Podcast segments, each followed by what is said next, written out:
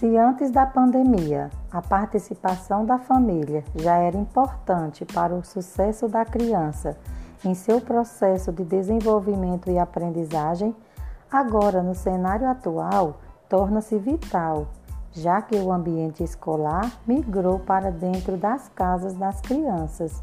E a família recebeu a missão de ser um mediador entre professor e aluno.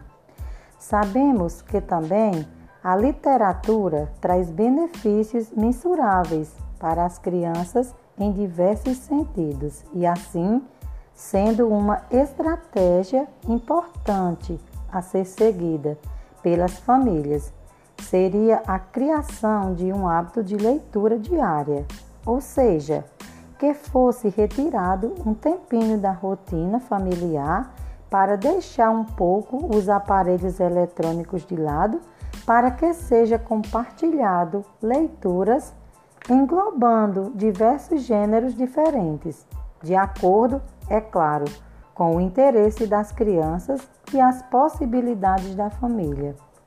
Alguns exemplos de leitura literária poderiam ser listas de compras, rótulos e embalagens de produtos, parlendas, cantigas, histórias clássicas e populares e etc.